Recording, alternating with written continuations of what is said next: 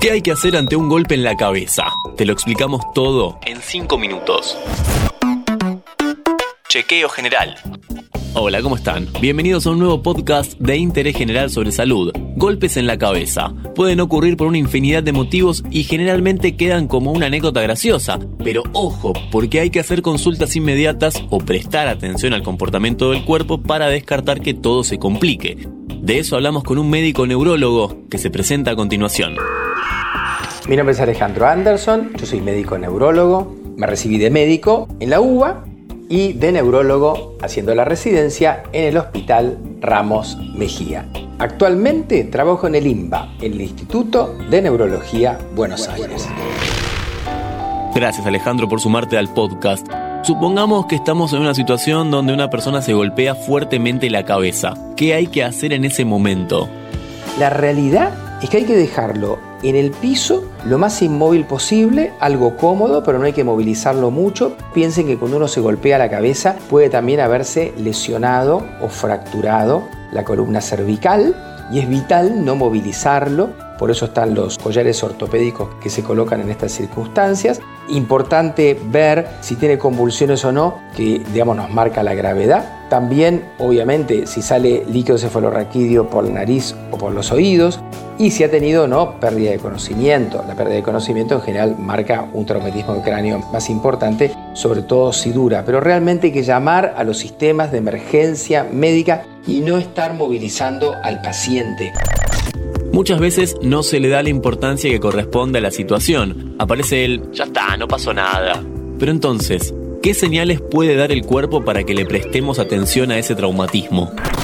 Hay en algunos casos pérdida del conocimiento por algunos segundos o minutos, por supuesto transitoria. A veces un estado de, aturdimiento, de confusión, de desorientación, uno está nubilado, sin pérdida de conocimiento puede ser, dolores de cabeza, náuseas o vómitos muy frecuentes en la población pediátrica, fatiga, somnolencia, problemas para hablar, para concentrarse por supuesto. Puede quedar una dificultad para dormir o a veces dormir más de lo habitual. Los pacientes tienen una gran tendencia a dormir y eso a la gente le da miedo, incluso dicen, no, no duermas, no duermas, que te golpeaste la cabeza y no conviene que lo hagas. Lo cual, en realidad, no es cierto. ¿Estas situaciones que estamos planteando son muy frecuentes?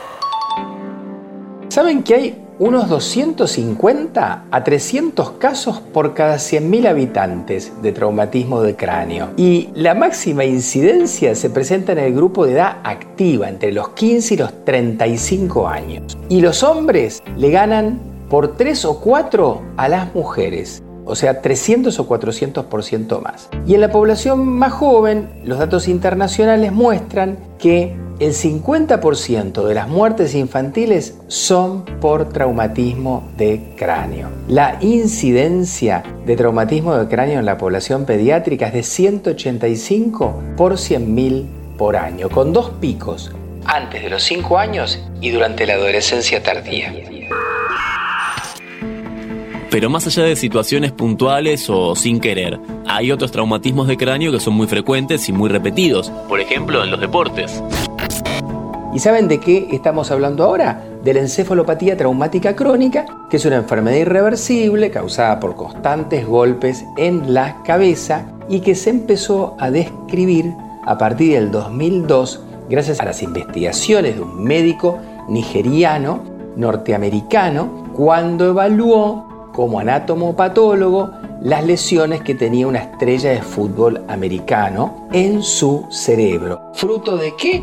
fruto de muchísimos golpes en la cabeza a lo largo de su historia. Porque cada vez que uno se golpea en la cabeza, se despolarizan todas las neuronas y esa despolarización tan masiva termina generando alteraciones químicas que complican los circuitos de la memoria y otras eh, funciones. Por más que anatómicamente no veamos nada en la resonancia, a la medida que esto se repite, termina habiendo un daño.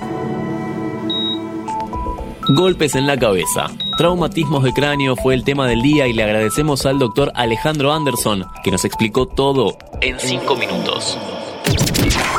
Escucha nuestros episodios en Spotify, Amazon Music, Apple Podcast y Google Podcast.